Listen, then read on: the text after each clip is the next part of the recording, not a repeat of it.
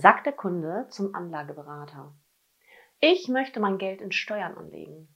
Und ich habe gehört, dass sie steigen werden.